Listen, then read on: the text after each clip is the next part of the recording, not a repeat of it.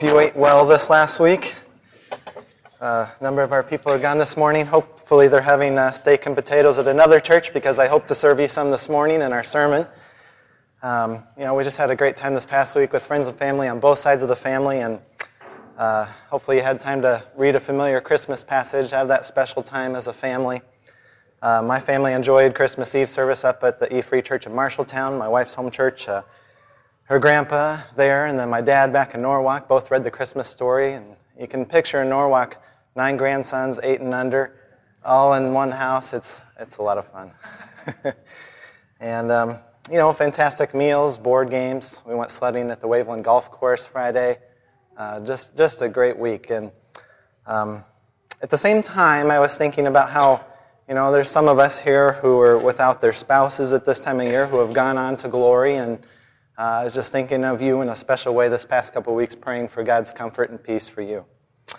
Um, over the past month, we've been looking at Old Testament prophecies of a coming Messiah leading up to Christmas. And next week, as it's been said, we start a new series called Modern Family. And that's going to be a good time to hear from the Bible on a subject that hits most of us, you know, where we can't escape it 24 7, uh, our marriage and our, and our family life. And I believe a series like this really has the potential uh, to do great things in our lives. And, uh, so, and this is also an opportunity, as has been said, to invite someone. And I'd encourage you to maybe even just right now for a second think of someone or a couple uh, who you this week could ask, uh, who would that person be to ask to invite to come next week?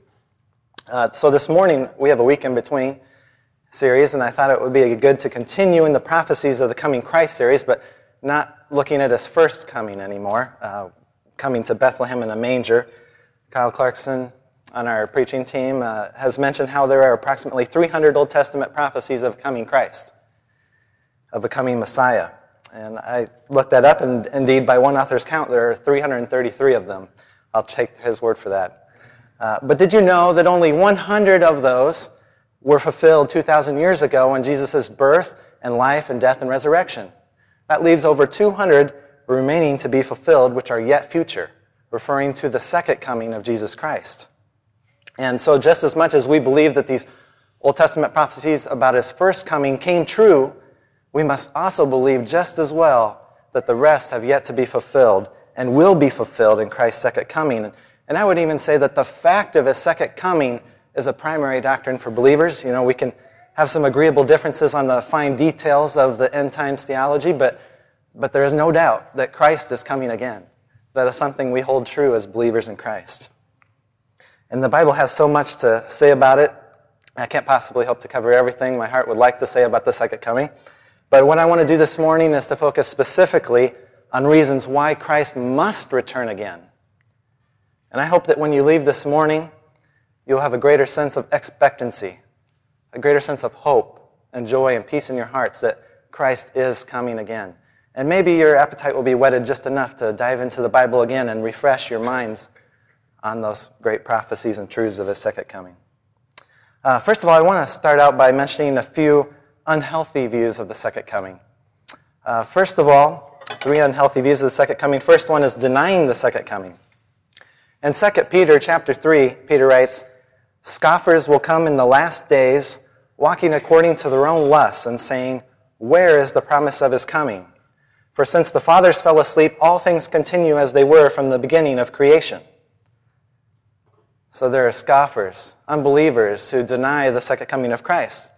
Did you know there are also people who call themselves Christians who deny the second coming of Christ? Part of the reason may have be that, well, it has been 2,000 years since Christ first came, and he hasn't come yet. And so many of the liberal theologians and some of the Reformed theologians say, well, it's going to come a little differently. Um, maybe he's not coming. Then there's verses in the Bible they say that give it more. They give it more of a spiritual meaning. Maybe Christ's second coming was a, a coming into individually into hearts. Maybe that's his second coming. Some uh, just reject it completely. Some say that the coming of Christ was fulfilled historically in AD 70 with the destruction of Jerusalem by the Romans. A coming of judgment, they would say it was. The big problem with this is that there are a lot of promises of the Lord coming down to earth again and reigning and ruling over the earth as a political ruler. He came in humility, died on a cross for sinners 2,000 years ago, and 40 days after his resurrection, when Jesus ascended to heaven, Acts 1 10 to 11 tells us, And while they looked steadfastly toward heaven as he went up, behold, two men stood by them in white apparel, who also said, Men of Galilee, why do you stand gazing up into heaven? This same Jesus who was taken up from you into heaven will so come in like manner as you saw him go into heaven. Were the angels wrong? I think you'll agree that denying the second coming is denying the truth of the Bible. And I'll get more into that in just a little bit. The second unhealthy view of end times, or the second, the second coming of Christ, is sensationalism. Uh, so, at the opposite end of denying the return of Christ are those who want to sensationalize everything Scripture says about future events by claiming fulfilled prophecies in the latest news headlines. Uh, some of you might remember Hal, Hal, Lindsey's books in the 1970s and 80s that kind of pointed to a, uh, a rapture and tribulation in the 1980s. Uh, didn't happen. There was the book called 88 Reasons Why the Rapture Will Be in 1988 by Edgar Whisenant, who changed it to 89 Reasons Why the Rapture Will Be in 1989, who I think stopped publishing that line of books after that. Uh, there was Harold Camping, who wrote 1994, in which he predicted the Lord's return on September 7th, 1994. The same Harold Camping made a huge deal about the Lord's coming specifically on May 21st, 2011. You remember that last year? It was all over on the billboards and in the news and newspaper, and you could hear him on the radio clearly claiming, and just when I heard this on the radio, we were sitting in a drive through, and he, in his big, you know, big commanding voice, said, The Bible 100% guarantees the Lord will return on this day. The Lord didn't come on that day. You know, that kind of date setting approach to prophecy and the second coming, unfortunately, causes many from the outside to write off Christianity all the more. You know, many of the details of biblical prophecy aren't given to us in the Bible. We do have a pretty clear outline of it, but not all the fine details, not the dates. And it reminded me of a verse Jesus himself said, But of that day and hour, no one knows not even the angels in heaven, nor the Son, but only the Father. And he also said, Take heed, watch and pray, for you do not know when the time is. The angels don't know. Jesus himself limited the use of his omniscience. He didn't know when he was on earth. How can any human claim to know the day and hour? We don't know. We can't be sensationalists. The third unhealthy view of the second coming is indifference. There are many Christians who don't take an interest in biblical prophecy at all, using maybe the excuse that it's too mysterious or too difficult to understand, or, or as long as I'm saved, that's all I need. Everything will turn out all right in the end. Well, it's true that if you are a believer in Christ, everything will turn out all right in the end. It'll be awesome, it'll be glorious, it'll be wonderful for you. But what I want to encourage you about is that it's not good to put prophecy and end times theology on the back burner. There's so much blessing to be had. There's so much joy to be had. So much expectation. So much motivation for our Christian service in our lives when we study prophecy of the second coming of Christ. You really have to forfeit some of the great riches and a great portion of the Bible. So much of the Bible talks about end times theology and the second coming of Christ. You really kind of have to ignore a great part of the Bible if you're not going to take an interest in prophecy. Randy Alcorn wrote a book called Heaven in which he said that if you were going on a mission to Mars, you would train for it, prepare your life for it, find out everything you could about your future on Mars before you went. And then he asked, shouldn't we train and prepare and seek to understand everything about our future in heaven, you know, including the second coming of Christ before we go? You know, end times theology is a big part of that. We don't have to leave it up to the professional theologians to write books about it. Um, but it's up to us. We can dive into it for ourselves and let it affect our lives here and now. And so I want to talk about just five reasons why Christ must return again. First of all, Christ's credibility demands it. You remember the night Jesus was betrayed before he was crucified, how he told his disciples, In my Father's house are many mansions. If it were not so, I would have told you. I go to prepare a place for you, and if I go and prepare a place for you, I will come again and receive you to myself, that where I am, there you may be also. That's pretty clear. Listen, if Jesus doesn't come again, he's a liar. But his own words here in John 14 guarantee he will come back. In Matthew 24, Jesus described his coming this way Matthew 24, verses 27 through 31. For as lightning comes from the east and flashes to the west, so also will the coming of the Son of Man be. For wherever the carcass is, there the eagles will be gathered together. Immediately after the tribulation of those days, the sun will be darkened and the moon will not give its light, the stars will fall from heaven, and the powers of the heavens will be shaken. Then the sign of the Son of Man will appear in heaven. And then all the tribes of the earth will mourn, and they will see the Son of Man coming on the clouds of heaven with power and great glory. And he will send his angels with a great sound of a trumpet, and they will gather together his elect from the four winds, from one end of the earth to the other. Jesus very clearly here says that he is coming again, and it will be a coming with great power and glory in such a way that the whole earth will know it. There'll be no mistaking it. We haven't missed it yet. It wasn't in AD 70. The whole earth will see the sign. They will know that Jesus has come again. And Jesus also told several parables to emphasize the truth of his second coming. He, he taught them at that time how the aspect of his kingdom then was a spiritual aspect, but, but that at his second coming he would come back like a ruler who went away for a while and returned to his kingdom to rule and judge and bless his faithful servants. You see that in his parables. So his credibility demands it. Secondly, the apostles' teaching, which is inspired by the Holy Spirit, demands it. We don't have time to get into all the details this morning, but when you study the Bible and take a literal approach the prophecy, when you interpret Scripture, approaching it with its plain sense, its normal sense, the, written in its historical context, you come, you, it's pretty clear that there are two parts to his return. And uh, the first part, if we can go next slide, is, is called the rapture. Uh, when Christ comes down to the clouds, and the believers alive at that time are caught up in the clouds to meet him in the air and to be with him forever. Then there is a seven year period that the book of Daniel, chapter 9, talks about. Matthew 24 talks about. Several of the middle chapters of the book of Revelation talk about, called the tribulation. It's a time of judgment for the earth. And then at the end of seven years, we see in Revelation chapters 19 and 20 how Jesus, Christ, comes down to the earth to judge sinners and set up his kingdom for a thousand years. And we call that the millennium or the millennial kingdom. And then later after that, it's followed by the creation of a new earth, our world as it should be, where we'll one day live. Uh, the apostles wrote about both parts of the second coming, the rapture and the second coming at the end of the tribulation. But primarily, it encouraged believers out of that first part, the rapture, um, because that's the very next event on God's prophetic calendar. It could happen at any time. And uh, they believed that, and they wrote about it with a real sense of expectancy. And just want to share a few verses along those lines. In uh, Philippians 3, the Apostle Paul wrote, verse 20, For our citizenship is in heaven, from which we also eagerly wait for the Savior, the Lord Jesus Christ, who will transform our lowly body that it may be conformed to his glorious body, according to the working by which he is able even to subdue all things to himself.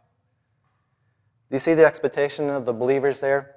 They weren't looking for the judgments of the tribulation. They weren't looking for the Antichrist. They weren't looking for the abomination of desolation. They were simply, eagerly waiting for Christ. That's what they were expecting. They were looking for Christ to come and for their transformation. That's what happens at the rapture. He also wrote to the believers in the city of Thessalonica these verses in Thessalonians chapter 4. 1 Thessalonians 4 16 and 17. For the Lord himself will descend from heaven with a shout with the voice of an archangel, with the trumpet of God, and the dead in Christ will rise first. Then we who are alive and remain shall be caught up together with them in the clouds to meet the Lord in the air, and thus we shall always be with the Lord. In context, some of the first generation of believers after Christ had died, after Christ had ascended back to heaven, and the believers alive at that time were concerned about them. They had an expectation that Christ could come at any moment. But to assure them about those who had died, Paul wrote that they would also have a resurrection at the same time as those who are alive at that time. When Christ comes down to the clouds, the dead in Christ will be raised. Those who are alive will be caught up in the clouds. That word caught up is the Latin rapire, where we, where we get the word rapture from. Um, and we will meet the Lord in the air. Uh, one more verse here to share with you. 1 John 3 2, it's just one of the greatest promises in Scripture for believers.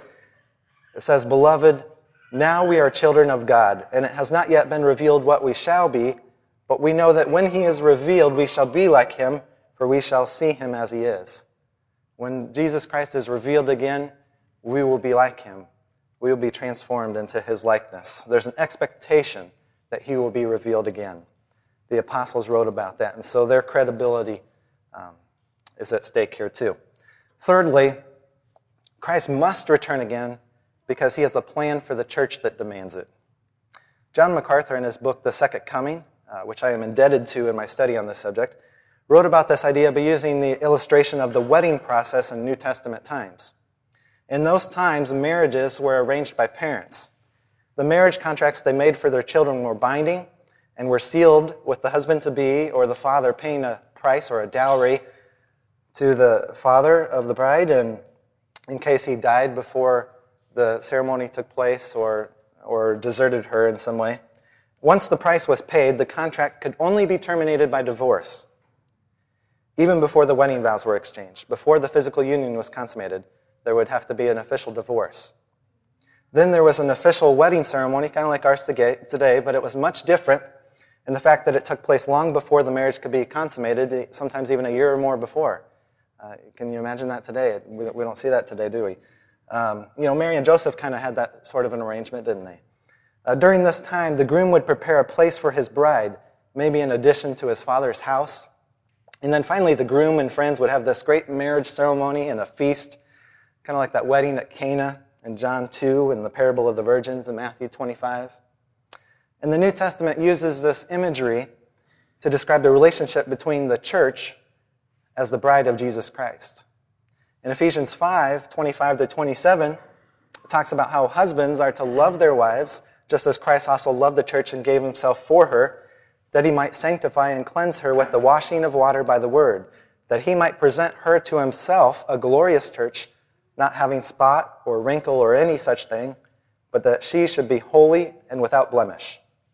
The church is the bride of Christ, which will one day be presented to her bridegroom. He paid the price for his bride with his own blood when he died on the cross. We were bought with a price, it says in 1 Corinthians 6:20. And he's gone to prepare a place. There's the preparation. He's gone to prepare a place for his bride. That's what he said in John 14. In his father's house. And so this whole time between his first and second coming is kind of like that engagement period where he's gone to prepare a place. And finally, one day, Jesus is coming again to claim his bride.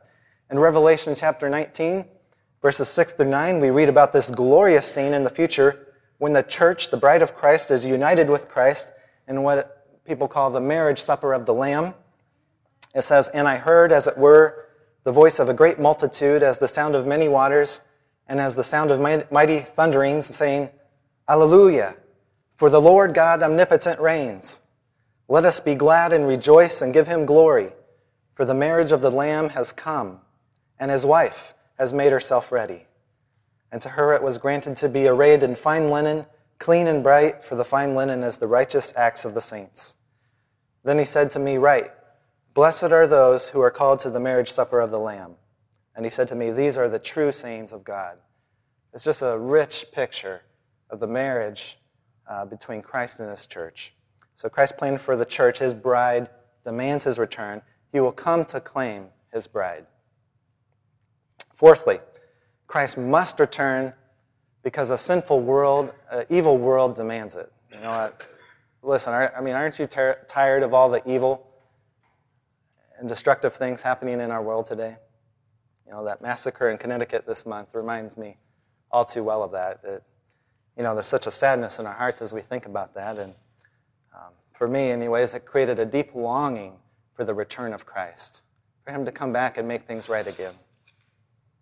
Aren't you tired of the wars, the natural disasters that claim thousands of lives? Death is a result of sin. And it'll be wonderful when one day Christ returns and sets up his kingdom, and one day the new earth, and one day there will be no death, or sadness, or sickness, or pain, or sorrow. You know, Satan's evil plans are growing stronger in our culture. Morality is quickly declining. The latest evidence of that being the legalization of homosexual marriages in many states.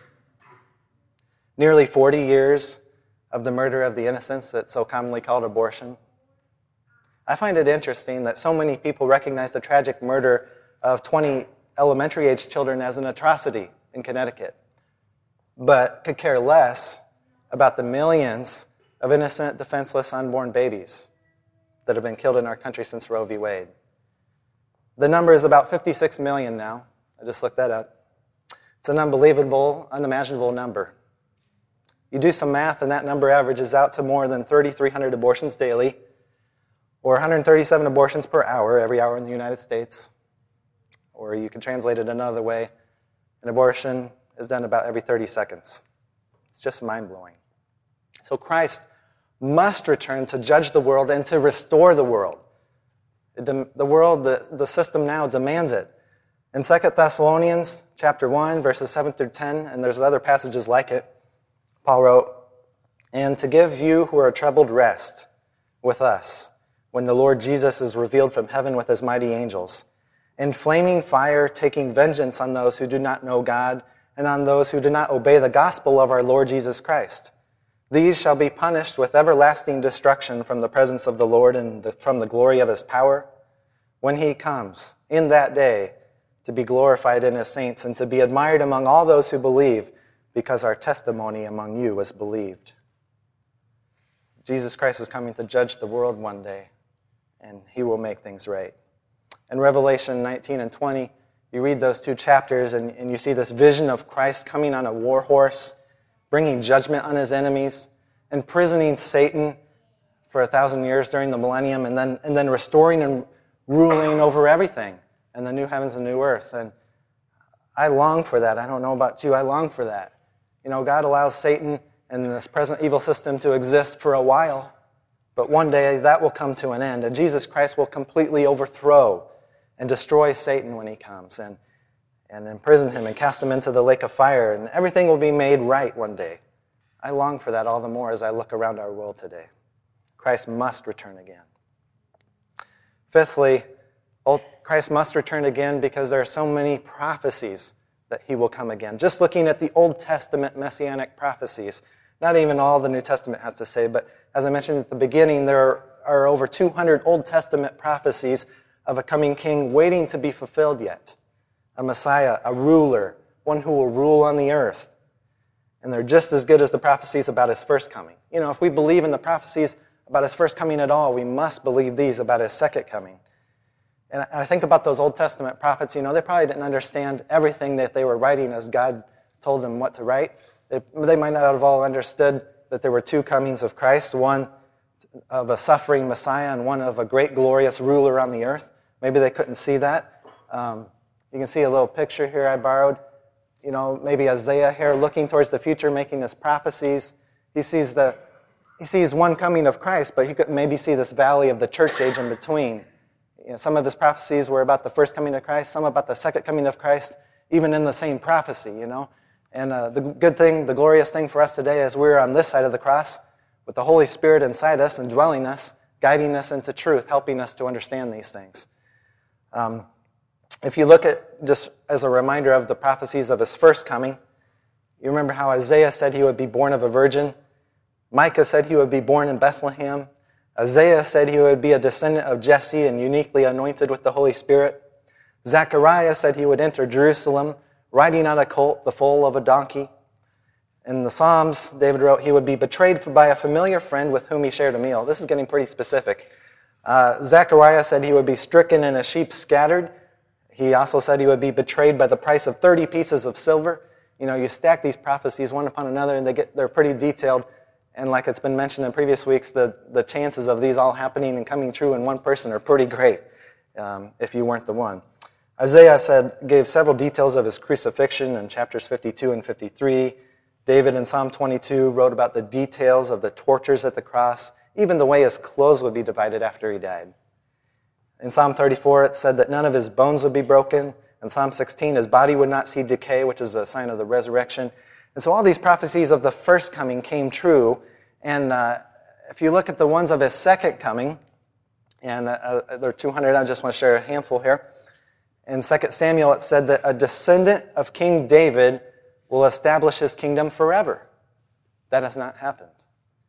In Psalm 2, David wrote that God's Son will rule over the nations and the earth with power.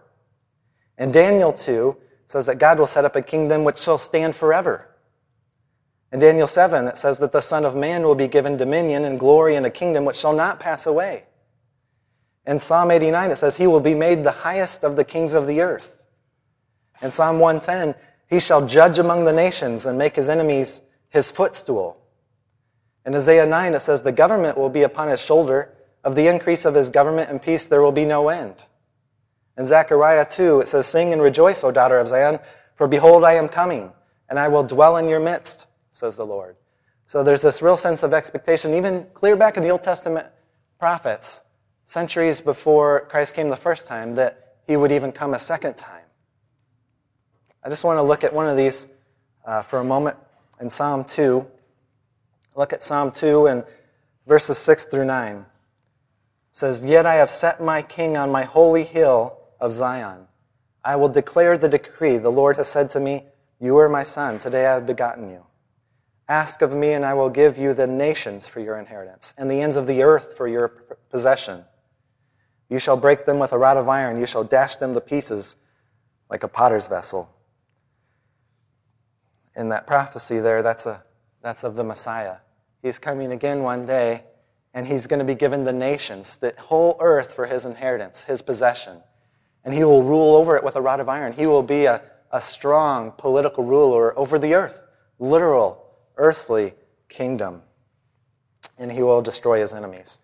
Uh, brothers and sisters, so five good reasons here, compelling reasons why Lord Jesus, the Lord Jesus Christ must return again. Christ's credibility is at stake. The apostles' teaching demands it. This evil world system demands it. The marriage symbol of Christ and his church demands it. And, and the prophecies demand it. Uh, this will affect our lives if we study it, I believe, and uh, it does for me. There's just something about prophecy that's so uplifting, you know. And uh, first of all, some practical exhortation here, and go to the next slide here. It's encouraging to continue on our, in our faith. Um, you know, when we realize that there's an end to all of this, that there's a goal, there's purposes God has for us in this planet that encourage us to continue on in the faith. In James 5 8, it says, You also be patient Establish your hearts, for the coming of the Lord is at hand. So the reality of the second coming helps us press on through the difficulties of life. It encourages our prayer. Peter wrote in chapter 1 Peter 4 7, he said, The end of all things is at hand. Therefore, be serious and watchful in your prayers. Prayer is absolutely necessary to our spiritual vitality, and, and we're encouraged to do so all the more as we wait for his return. Uh, thirdly, encourages us to keep coming together as a church body for encouragement and um, worship. In Hebrews 10, it says, Let us consider one another in order to stir up love and good works, not forsaking the assembling of ourselves together, as is the manner of some, but exhorting one another, and so much the more as you see the day approaching. So much the more as we see the coming of Christ again, we are to gather together and worship and encourage one another. It encourages us to live godly lives. I read 1 John 3 2 and 3 earlier. Beloved, now we are children of God, and it has not yet been revealed what we shall be. But we know that when he is revealed, we shall be like him, for we shall see him as he is. And everyone who has this hope in him purifies himself just as he is pure. If we have an expectation for the coming of Christ, and we believe that we will be transformed into to a Christ likeness when we see him, that should motivate us to purify our lives now. There's some motivation for holy living now. It encourages our evangelism, our discipleship. We just look at the last words of Jesus, you know, soon before he left. Our, our marching orders are to go and make disciples of all the nations, baptizing them in the name of the Father, Son, and Holy Spirit, teaching them to obey everything I have commanded you. Those are our marching orders until he comes again. It motivates us in our evangelism and discipleship. It motivates me in my Bible study, uh, my ministry to others, hopefully you too, and you know, just having that knowledge that Christ will return, could return at any moment for believers in the rapture, should turn our hearts toward heaven. It should redirect our worldly thoughts, our worldly plans to be more in line and in tune with His plans for us and for this world. As I come to a close here, uh, one special privilege we have now that I am not sure we will have when Christ comes again is the Lord's Supper. When in communion we come together, we take the bread and the cup to remember his death on the cross for our sins. You know, once we are with him, we are with him. Um, maybe, maybe we will still do it as a special way to remember the cross. I, I don't know. Um, but when we are with the Lord, it might not be necessary. And so I want to leave you with a few verses here from 1 Corinthians chapter 11. For I received from the Lord that which I also delivered to you, that the Lord Jesus, on the same night in which he was betrayed, took some bread. And when he had given thanks, he broke it and said, Take, eat. This is my body, which is for you. Do this in remembrance of me. In the same manner, he also took the cup after supper, saying, This cup is the new covenant in my blood. This do as often as you drink it in remembrance of me. For as often as you eat this bread and drink this cup, you proclaim the Lord's death till he comes. For as often as you eat this bread and drink this cup, you proclaim the Lord's death till he comes. So we do this till he comes. And um, if you're a member of Cornerstone, or if you're a believer who's been attending here a while, or a visitor who's a believer this morning, this is for you.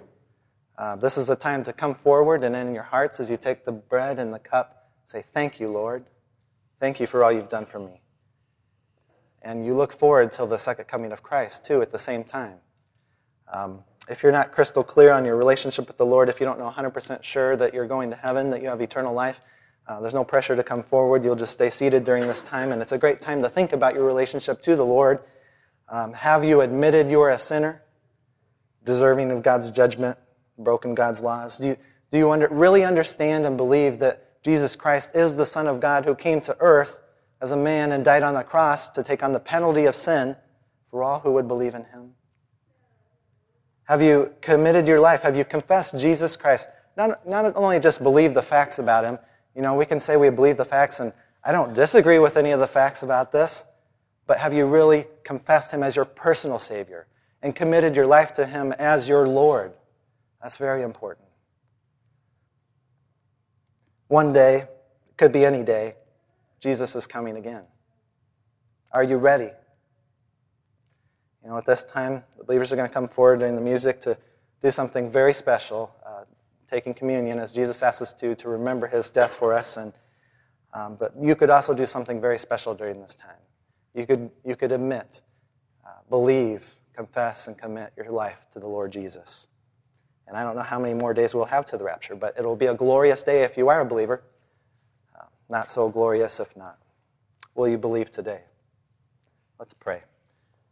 Our Father in heaven, we, um, it's a refreshing reminder. It's, it's kind of a jet tour through the doctrine of your second coming and a, whirlwind of verses, I'm sure. But Lord, it's also the steak and potatoes of your word. Uh, we just thank you for the prophecies you've given to us of the second coming of Christ. And uh, I just pray for it, a spirit of expectation here in our congregation, a, a spirit of uh, belief and uh, motivation in their service and godly living in this life now out of this doctrine. And uh, just thank you that Jesus is coming again to set things right on this world. Lord, how we long and cry out for him to come again. Even the last verse of the Bible, the Apostle John said, Even so, come, Lord Jesus. That's the expectation in our heart, Lord. Please come soon. We long for your coming. Uh, Lord, if there's someone here this morning who's not 100% sure they have eternal life, not 100% sure they're going to heaven, may this be that time they be sure. May this be the time that they admit they're a sinner before you in their own heart, believe in the Lord Jesus Christ, the Son of God who came to die on a cross for sins, and confess Him as their Savior and commit their life to Him as their Lord. They could do that this morning, Lord, and have a new hope and a new reason for living. Lord, we take this bread and cup now and we thank you for them how precious reminders they are of that sacrifice for us on the cross. We praise you now in, in this time of communion. In Jesus' name.